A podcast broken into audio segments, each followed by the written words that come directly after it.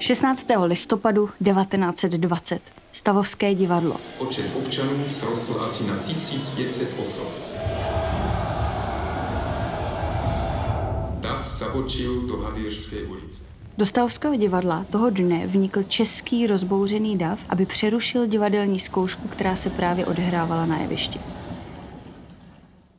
Ve Stavovském divadle tehdy působili němečtí umělci a to se za první republiky tedy dva roky po vyhlášení Československa, nelíbilo některým národoveckým skupinám. Stavovské divadlo tedy bylo německým představitelům zabráno a od toho dne, 16. listopadu 1920, kdy se na tamním jevišti odehrála prodaná nevěsta, se hrálo už jenom česky.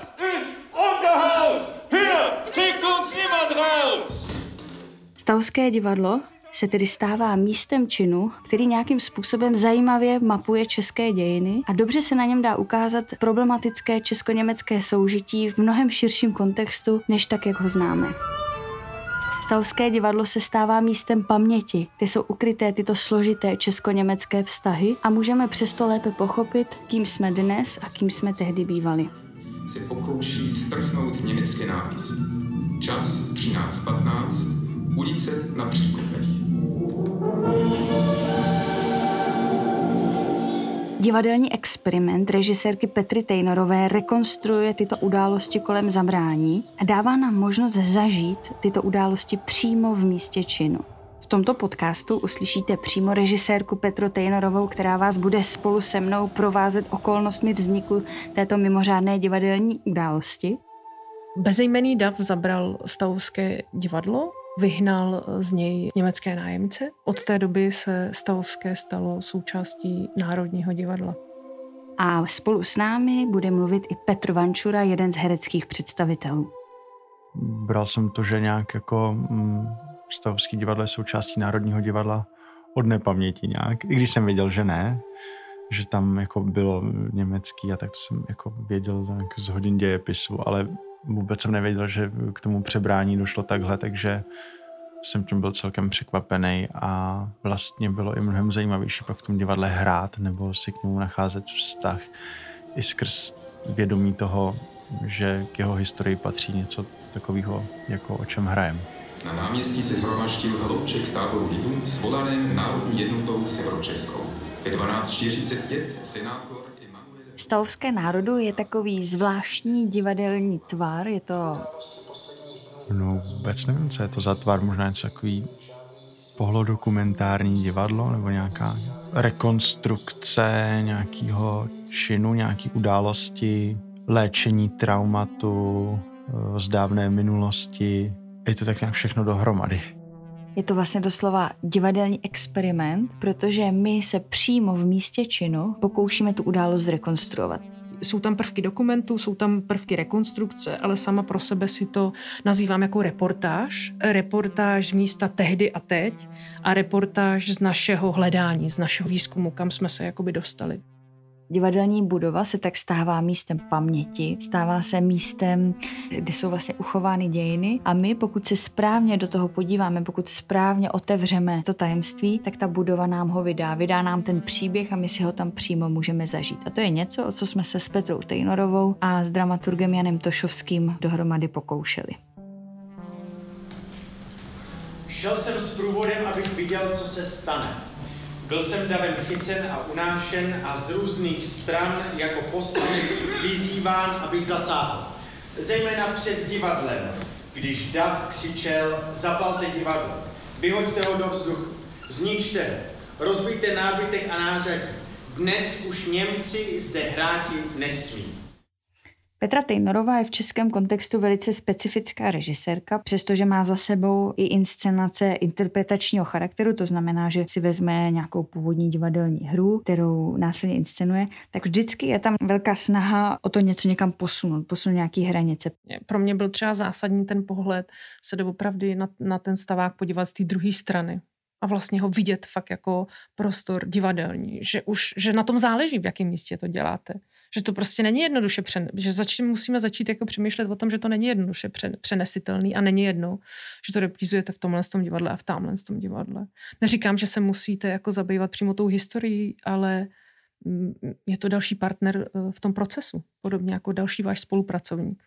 No ten vztah k tomu divadlu je nějak jako bohatší. Já ho sám mám moc rád, ale je to jako, nevím, poznávání člověka. Když s někým seš a dozvídáš se o něm různé věci, tak třeba uh, tak tě to vždycky k němu nějak jako přitáhne. A pak je otázka, um, co je to jako přiblížení, co, co je zatím. Ale čím víc člověk ví, tím víc k tomu nějak může mít vztah a pak může zkoumat, jaký ten vztah je, jestli víc pozitivní, negativní ale jako stavovský divadlo mám rád a kdyby bylo mým partnerem, tak bych asi by mě zajímalo o něm, jak si žilo.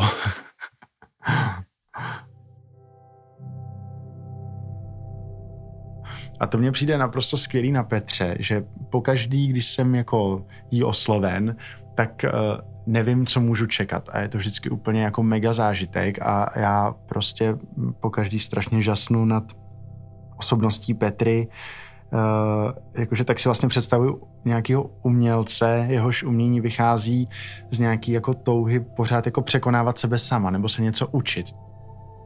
Vždycky, když dostanu tu nabídku, eh, že, bychom, že bych mohla spolupracovat s Národním divadlem, tak pak prostě vymýšlíte ten titul, takže ho začnete hledat buď ve svém seznamu vyšlistů, co jste vždycky chtěla dělat, až budete mít tu příležitost, nebo za váma chodí dramaturg, který vám doporučuje ty tituly. O co my se pokoušíme v naší společné práci, je vždycky si vybrat nějaké téma, které před nás klade nějaký problém, nějaké úskalí, nějakou otázku, kterou je potřeba rozřešit, vypátrat. Příběh stavovské národu začíná někdy na přelomu roku 2017 a 2018, když jsme hledali možný titul pro Petru Tejnorovou do Stavovského divadla. Měl to být takový velký krok, protože Petra Tejnorová je známá režisérka zejména z alternativní scény, z menších prostorů právě kvůli tomu experimentálnímu přístupu a v Národním divadle už vytvořila dvě inscenace pro novou scénu a to Stavovské divadlo měl být takový větší krok do toho dalšího většího prostoru, i do té historické budovy. Co vlastně ta historická budova jako snese v tom divadelním jazyku. Vlastně v tenhle moment, kdy jsem věděla, že to bude ten stavák, přičemž jsem věděla od nějakých režijních kolegů, že ten stavák úplně není jednoduchý prostor, tak jsem se začala zabývat historií a našla jsem tam tuhle tu událost. A najednou Petra Tejnorová přišla s tím, že objevila knížku Jiřího Hilmery Stavovské národu. Petra hned mluvila o tom, že Jiří Hilmera popisuje nějaký, nějaký fakt z dějin, nějakou jako událost, která jakoby, kromě toho, že se stala v tom stavovském divadle jako takovém, tak vypráví i trošku příběh jako českých dějin. Tak mě vlastně začalo fascinovat, co by to bylo oživit tuhle věc přímo na místě činu. Já jsem si to nazvala tak jako v největším důkazu, ve kterým vlastně společně s těmi diváky můžeme jakoby sedět. A aby jsme takhle neabstrahovali, nemluvili obecně, tak 16. Eh, listopadu 1920 kdy bylo Stavovské divadlo v rukou ještě tehdy německých provozovatelů. Ředitelem byl rakouský herec Leopold Kramer. Je 14 hodin. Policie okříčila zadní vchod divadla. Je to 30 strážníků v čele s policejním ředitelem Klímou.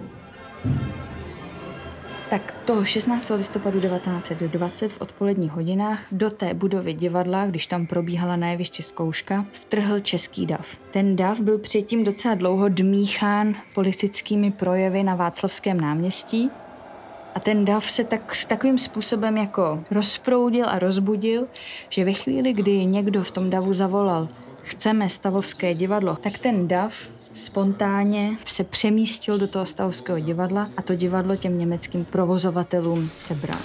Kdo si rozřezával pliš a čalouní sedaček?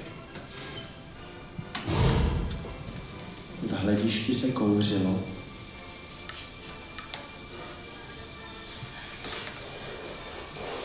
Odhazovali nedopalky mezi sedačky jsem záměrně použila slovo spontánně. A ten spontánní projev toho davu, spontánní průvod směrem na Stavovské divadlo, vlastně to klíčové téma, o které se při následném soudním sporu, který vyvolal Leopold Kramer jako tehdejší ředitel Národní divadla o to, aby mu byla budova vrácena do zprávy, to bylo klíčové téma toho sporu.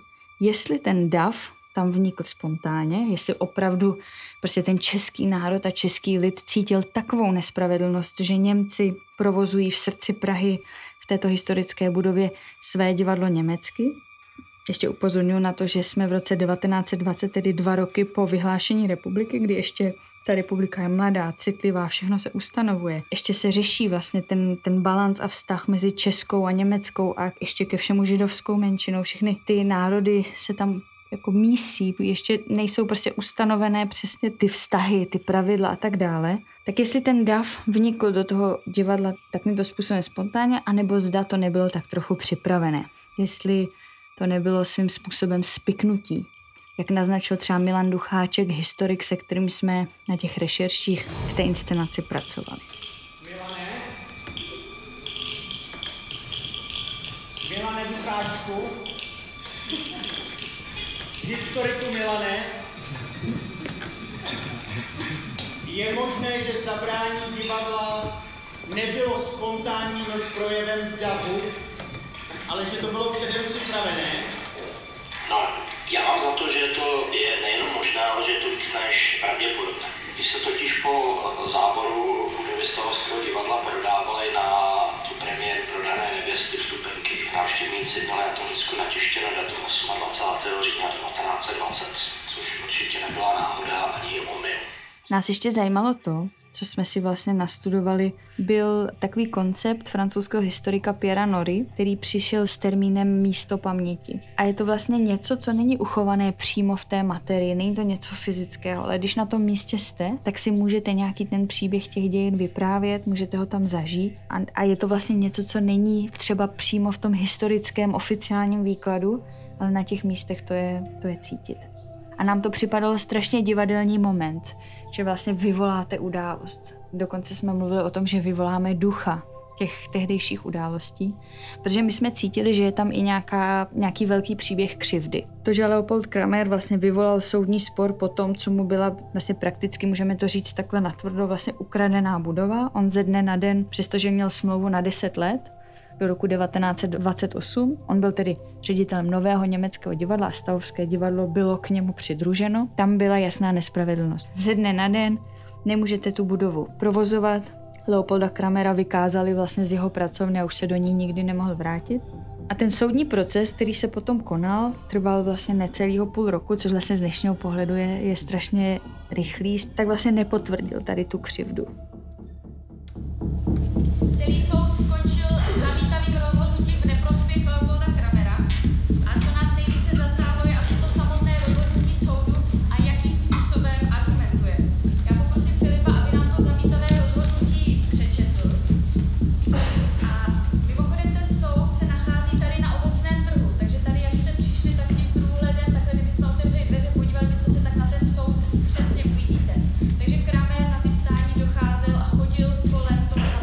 Oni byly uděleny různé kompenzace, byla jim udělena i, i taková jako dočasná scéna, ale vlastně nikdy se ta křivda úplně nenapravila. Prostě se řeklo, že se tak stalo, že tam vnikl spontánně dav a že dav, a to mi přišlo strašně zajímavý, nelze soudit, protože dav je anonymní bytost.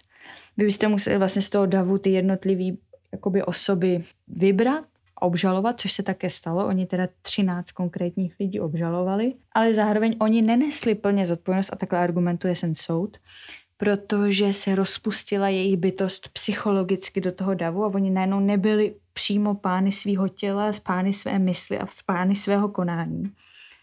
A, a tím pádem nenesou zodpovědnost za ten čin. Tohle nám přišlo naprosto fascinující a, a vlastně neskutečné. A tahle ta nespravedlnost pro nás přistala nějaký zajímavý dramatický moment. Tolik však je jisto, že za určitých daných okolností takto zrocený lid nabývá nových vlastností, které se od vlastností jedinců, kteří dav skládají, liší. Je vědecky doloženo, že psychologický dav je provizorní bytosti, že jedinec v takovém davu pospívá svého já, Moje zkušenosti s davem jsou takové, že my jsme bydleli vedle stadionu Sparta a vždycky mám spojený dav s tím, že jde spousta hlučných fanoušků, kterých jsem se jako dítě bál. Takže tak nějak jako vlastně by člověk řekl, že víc mozků dohromady dá jeden ultramozek, ale spíše to naopak. to spíš nějaký zedmutí emocí a těch jednodušších pudů. My jsme potom poprosili i soudní znalkyni a právničku, zda by nemohla vlastně se na ten soudní spis podívat a zanalizovat to vlastně z pohledu dnešního práva, i když je to trošku anachronismus a je to trošku právně jako hloupost, ale chtěli jsme vědět, jak by ten soudní spor vlastně dopadl dneska. Jakoby nakolik ty dobové konvence, dobový právo, vlastně atmosféra té první republiky, krátce po končení první světové války. To je období, kdy v té společnosti je obrovský násilí. Jo. Musíme si uvědomit, že se muži vlastně masově vraceli z fronty, měli za sebou traumatické zážitky, spoustu osobních tragédií, do toho vlastně radostná událost, extatická euforie té první republiky, kdy ale bylo jasné, že jsou vítězové a poražení, protože ti, kteří do té doby byli tou řídící hnací silou, tedy německý jazyk a německá kultura, kultura, tak vlastně najednou stáli naprosto na, na okraji když jsme třeba našli v, v archivech vlastně zápis, jmenuje to zápis z policejního rajonu pro staré město a Josefov ze dne 16. listopadu 1920 a tam vlastně popisují, jak oni táhli tím městem a co všechno jako rozbíjeli a to stavské divadlo vlastně byla jedna z zastávek na, te, na té cestě toho davu rozbili třeba uh, redakci nakladatelství Bohémia, tehdy německého, vyhazovali z oken vlastně všechny různé ně, jakoby německé symboly. Tehdy ty, ty vlastně projevy davu a nějaký, nějaký takovýhle násilný pochody vlastně nebyly něčím neobvyklým. A já jsem mluvila o té právničce, takže nás zajímalo, nakolik ten dobový kontext vlastně zatížil ten výsledek toho sporu, který my jsme považovali za nespravedlivý. A k našemu údivu tady z této právnické anachronistické analýzy vyplynulo, že by to vlastně dopadlo stejně. Byla jsem však požádána, abych se o odpověď pokusila, tak to činím. Protože ta žaloba byla špatně podaná, protože Kramerův právník ji v podstatě mm, vlastně pro vrácení obžaloval 13 osob, který vtrhli do budovy a identifikovali jako vyníky, identifikovali je jako ty buřiče, plánovače, podněcovače. Jenomže ve chvíli, kdy byla podaná tahle jakoby žaloba na tyto osoby, které divadlo zabrali, tak uh, oni v podstatě nebyli v držení toho divadla. Uh, ono už bylo ve správě zemského soudu, takže logicky žalované osoby nemohly nic navrátit. To znamená, že Kramer neměl jako žalovaného označit výbor, ale zemi českou. I dnes platí, že budete-li žalovat někoho, kdo nemá způsobu být účastníkem řízení, neuspějete. Na rozdíl od minulosti by však dnes v některých případech dalo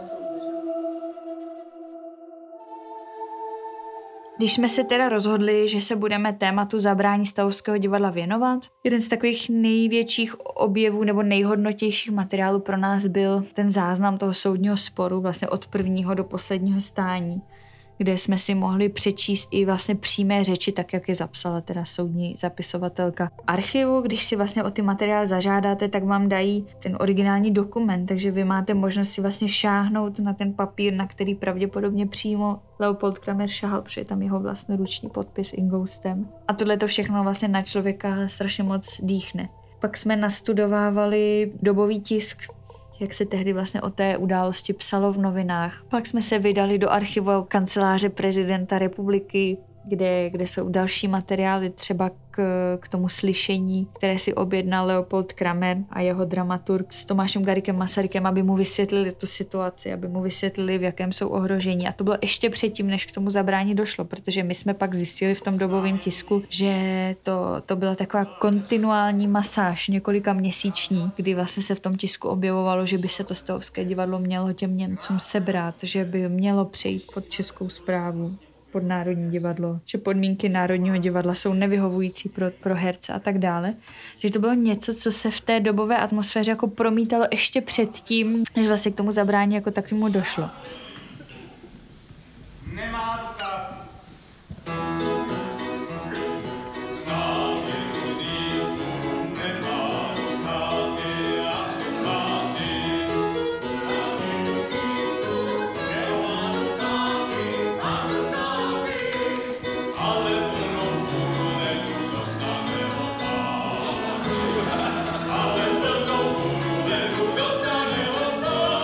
třeba to, že to vlastně byla svým způsobem připravená akce, dokládá i malý fakt, ale je to jako fyzický důkaz, že ti lidé, kteří 16. listopadu 1920 přišli na večerní představení prodané nevěsty, které se podle jejich slov odehrálo ve zběsilém tempu, protože se převážely vlastně kulisy z Národního divadla do Stavovského jenom během odpoledne, bez zkoušky, bez příprav. Tak ti diváci, kteří tam přišli, tak měli na vstupenkách natištěno 28. října 1920, tedy o skoro tři týdny eh, dřívější datum, protože oni si mysleli, že by právě na ten státní svátek toho vzniku republiky mohli to divadlo zabrat, což nevyšlo, tak čekali na co nejbližší další příležitost. Dobrý večer. Já se jmenuji Petr Vančura a jsem eh, členem činoherního souboru Národního divadla. A první věc, která mě napadla, když jsem se dozvěděl o zabrání Stavovského divadla Českým davem, byla jedna otázka. A sice, proč si činohra vybrala pro první slavnostní představení prodanou nevěstu? Proč opera? Proč prodaná nevěsta?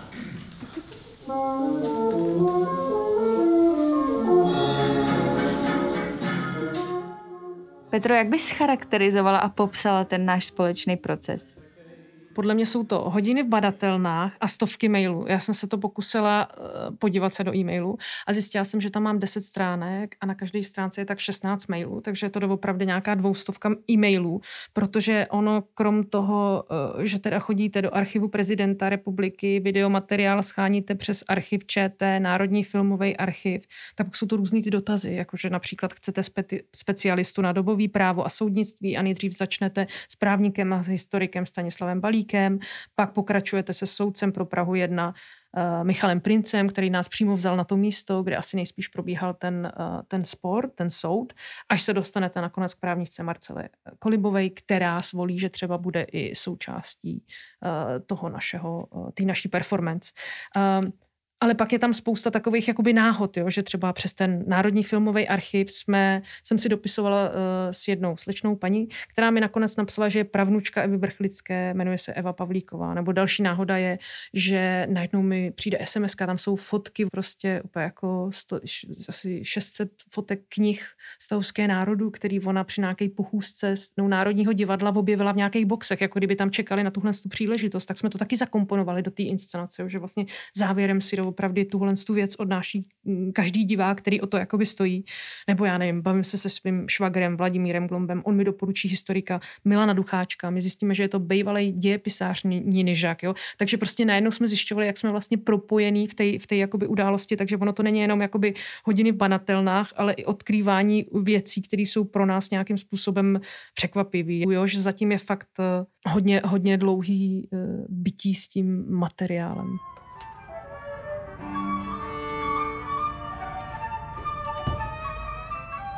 Takže my jsme vlastně sezbírali tady ty různé materiály a když jsme dospěli do bodu, že Stavovské národu nakonec vznikne jako takový divadelní happening v rámci repertoáru činohry Národního divadla jedinečná událost, tak jsme stáli vlastně před rozhodnutím, jak všechen tady tenhle ten nazbíraný materiál, tyhle ty, ty různé dobové dokumenty, jakým způsobem to vlastně zpracovat do toho divadelního tvaru, do, do, do toho večera inscenovaného. A já jsem úplně jako představu o tom tvaru neměla. On si to ten tvar říká sám. Co to znamená, říká sám? To je, co se vám dostane zpátky, že třeba si řeknete, ty jak by to dopadlo dnes, oslovíme nějaký právníky, sejdeme se s nima a buď tu odpověď dostanete a k něčemu se dostanete, takže máte takový jako fragment, prvek, ze kterého to pak komponujete, anebo to nepřijde a tím pádem se vám to tvaruje nějak jinak, že to doopravdy pluje jako taková řeka a to, co vám tam zůstává, to, co zachytáváte, tak to jsou ty pak fragmenty, ze kterých to prostě komponujete a pak to posloucháte a měníte to, co by mělo být na začátku, co by mělo být jakoby po čem a je to vlastně, formujete takový druh vlastně jakoby zážitku pro toho diváka. Thank you. A my jsme se vlastně rozhodli, že by bylo nejlepší, kdyby se nám podařilo tuhle tu pátrací cestu, kterou my jsme vlastně podnikli, nějakým způsobem přenést na to jeviště. Aby se i divák dostal do tohohle toho pátracího momentu, do toho způsobu přemýšlení, že se před vás ty fakta vlastně vrství, ty dokumenty se před vás vrství, ale vrství se před vás i ty různé emoce a prožitky těch lidí, kteří tehdy ten příběh prožili a byli svědky toho zabrání divadla, tak i lidi, kteří ten příběh prožívají dnes, jako vlastně dědiců toho místa, jako lidí, kteří třeba v Národním divadle pracují a chtějí se k tomu místu vlastně chovat s nějakým otevřeným vědomím, s tím, že přijímáte ten příběh, který je, přijímáte to dědictví toho místa. Pro nás bylo fakt důležitý ten příběh prostě jenom otevřít a vlastně dát možnost ho prožít takže jsme zvolili vlastně takovou formu, nejdřív jsme tomu říkali divadelní konference, ale to jsme zjistili, že od toho se vlastně posouváme hodně dál, protože tam vlastně nepoužíváme úplně přímo ty znaky konferenční, jdeme od toho jak dál, ale nějakým způsobem dramaturgicky tohleto skládání příspěvku za sebe nám přišlo strašně zajímavý. A my jsme během toho procesu, kromě těch historických materiálů, kromě těch důkazů, nazbírali i spoustu kontaktů. Potkali jsme se se spoustou lidí, kterým jsme vlastně kladli naše otázky, protože my jsme se ptali jako divadelníci. Ptali jsme se jako, jako zvědaví lidé, kteří zajímá ten příběh, ale ne jako odborníci. Tak to, ten základní výběr, kdo všechno na tom jevišti bude stát, i byl pro nás, kdo všechno o této události může něco, něco, něco říct nebo může jakoby mluvit. A my jsme oslovili uh, vícero historiků, ale v konečném důsledku uh, na jevišti za historiky je Milan Ducháček, takovým zvláštním způsobem zpřítomněný, Ines Kelš, pak je tam hudebník a pedagog Vráťa Šrámek, uh, za, uh, já bych říkala, jako hlas právníků tam máme Marcelu Kolibovou, promluví i dramaturgové inscenace, takže tam mluví i Jan Tošovský a Nina Žak. A pak tady máme vlastně herce z Národního divadla, které prezentuje, reprezentuje Petr Vančura a přijde mi, že zrovna Petr Vančura i předtím, než začal zkoušet tuhle tu inscenaci, tak vlastně jako řešil téma domovské scény, takže ono to nějak jakoby souvisí. A jako host vystoupí uh, vlastně Švýcar uh, Filip Schenker a Čechorakušenka Markéta Richtrová jako herci jsme tam prostě, že, že jsme tam jenom takový jako črty, takový skici postav, který se opírají o nějaký dějný jako um, události, um, tedy i já, ale jenom třeba v rámci nějakých pár vět. Uh, pak tam hraju ještě sebe a tam lidem přibližuju, jak, jako jak jsem se k tomu snažil postavit já sám. A jediná možnost jako pro mě osobně, jak k něčemu zaujmout postoj, je já nevím, vytvořit si k tomu nějaký jako vztah sám za sebe. Jo, takže já jsem eh, třeba vyslal tady takový požadavek směrem k vedení, že bych tady rád přespal jednu noc. Jako opravdu chtěl jsem tady přespat, tady ve spacáku, a že by se tady zhaslo, byla by tady všude tma, kterou jsem tady ještě nikdy neviděl. A já bych si na to, na ten jako prostor tady mohl posvítit nějakým řekněme, nějakým jako vnitřním světlem. No, akorát uh, ta žádost byla zamítnuta. A Honza Tošovský nakonec, eh, ten dramaturg, bývalý dramaturg Činohry Národního divadla, tak nakonec teda takovýhle jako poetický akt vlastně jako by uskutečnil, nebo spíš jako se snažil navázat jako kontakt eh, s, s nějakou duší toho divadla a, a šel někam, Eh, kde by jako mohl vyvolat nějaký duchy a našel takový prostor pod jevištěm Národního divadla a tam se tak jako šamansky uh, propojil a uh, jako odezva toho propojení mu přišly různý takový jako až snový obrazy. A je to i kvůli tomu, že vlastně jakoby v dětství mě hodně eh, zajímaly takový ty paranormální jevy a moje teta třeba se zabývala hypnózou a autohypnózou, tak pro mě to bylo skvělé, že jsem vlastně mohla propojit dvě svý vášně a to je jakoby třeba dokumentární divadlo a lehce vlastně nějakou jakoby magii a evokaci, protože ono vlastně to divadlo zpřítomňujete jevy, zpřítomňujete věci, které tam reálně nejsou, tak eh, vlastně tohle to nějak spojit. Tohle je dopis, který jsme našli v archivu eh, Národního divadla. Je od Leopolda Kramera adresován řediteli Národního divadla. Chce si půjčit eh, kašír tetíre, kašírovaná zvířata.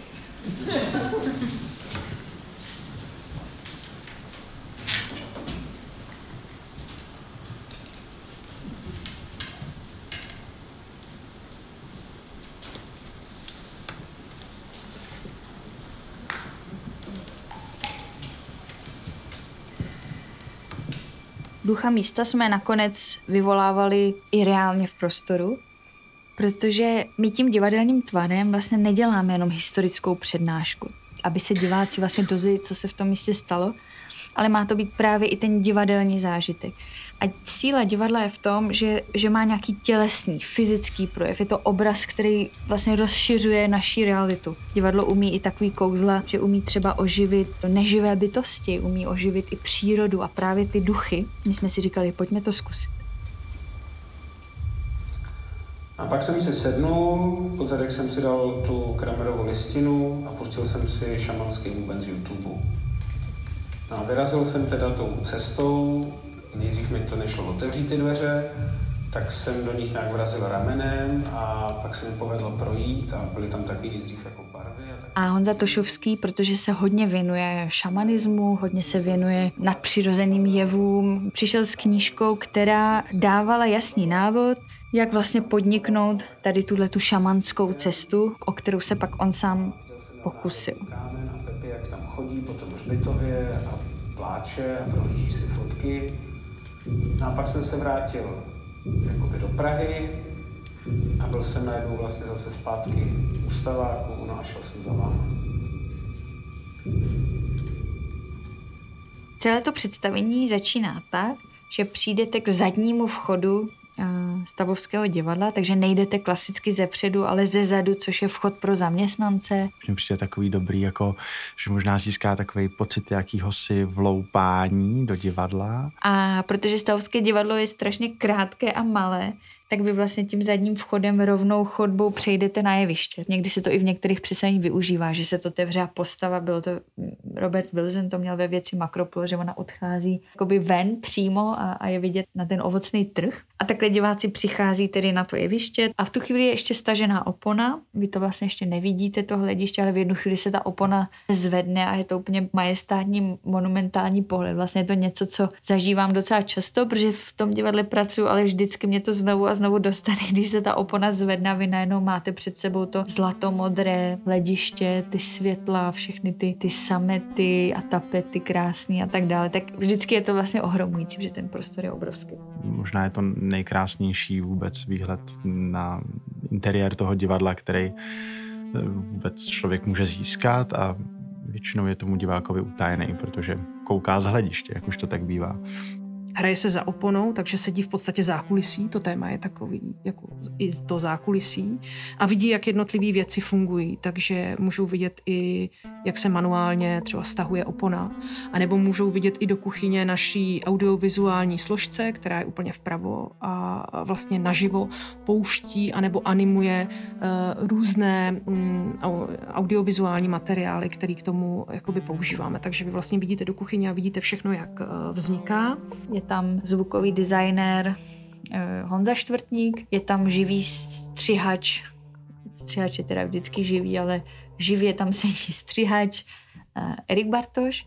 A potom je tam eh, speciální postava, která nemá úplně název, ale je to takový živý animátor. Vše umělec Dominik Žižka prostě ilustruje různé situace, které tam popisujeme toho vpádu toho českého davu do toho divadla. Který vlastně tam živě animuje do té projekce, která je naopak po levé straně na plátně. Animuje vlastně ty různé materiály, které my jsme z těch archivů našli.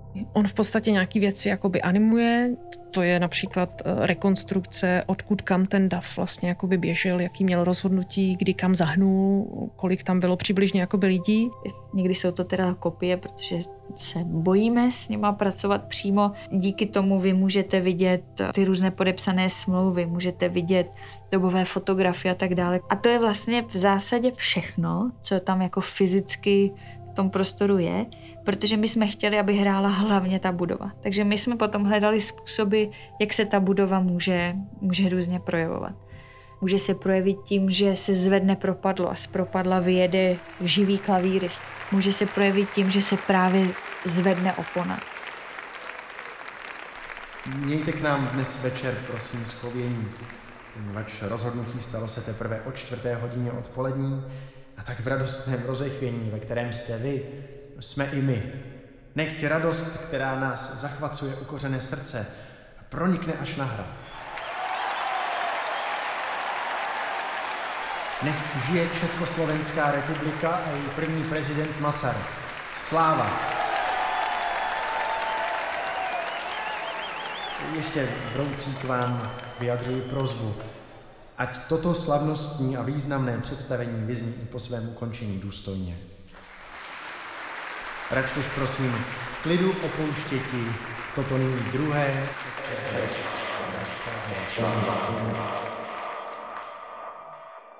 Když skončí to představení, tak diváci dostanou možnost na jevišti ještě chvilku pobít.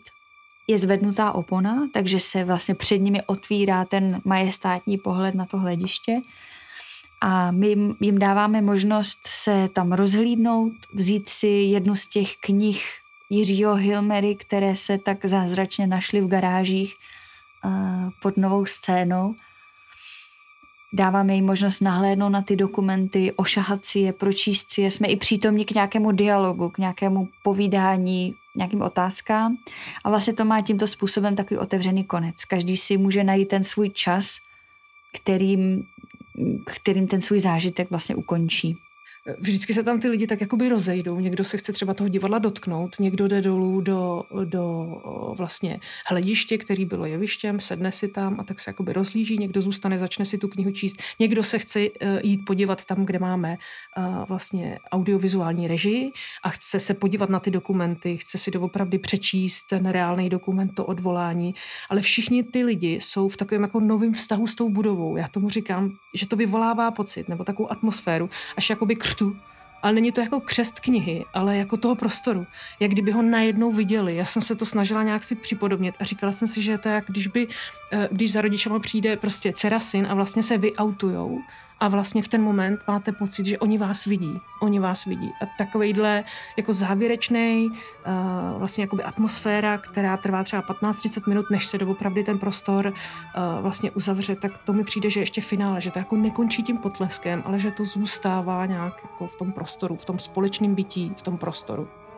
Kdyby diváci z budovy Stavského divadla ten večer a možná i kterýkoliv další večer, kdy budou odcházet z jiného představení, které ve Stavském divadle navštíví s tím vědomím toho příběhu, s vědomím těch osudů, které se zde odehrály, s vědomím lidí, s myšlenkou a vzpomínkou na ty lidi, kteří ten prostor obývali před námi. A nemusí vzpomínat jenom na Leopolda Kramera, Rudolfa Dejla či scénografa Gottlieba, ale i si třeba představit běžného diváka, který tam ten daný večer tehdy mohl sedět, co asi prožíval, co tehdy pro něj divadlo znamenalo tak to by byl pro mě asi nějaký naplněný závěr celého toho dlouhého procesu a toho smyslu vlastně, proč jsme to celé dělali.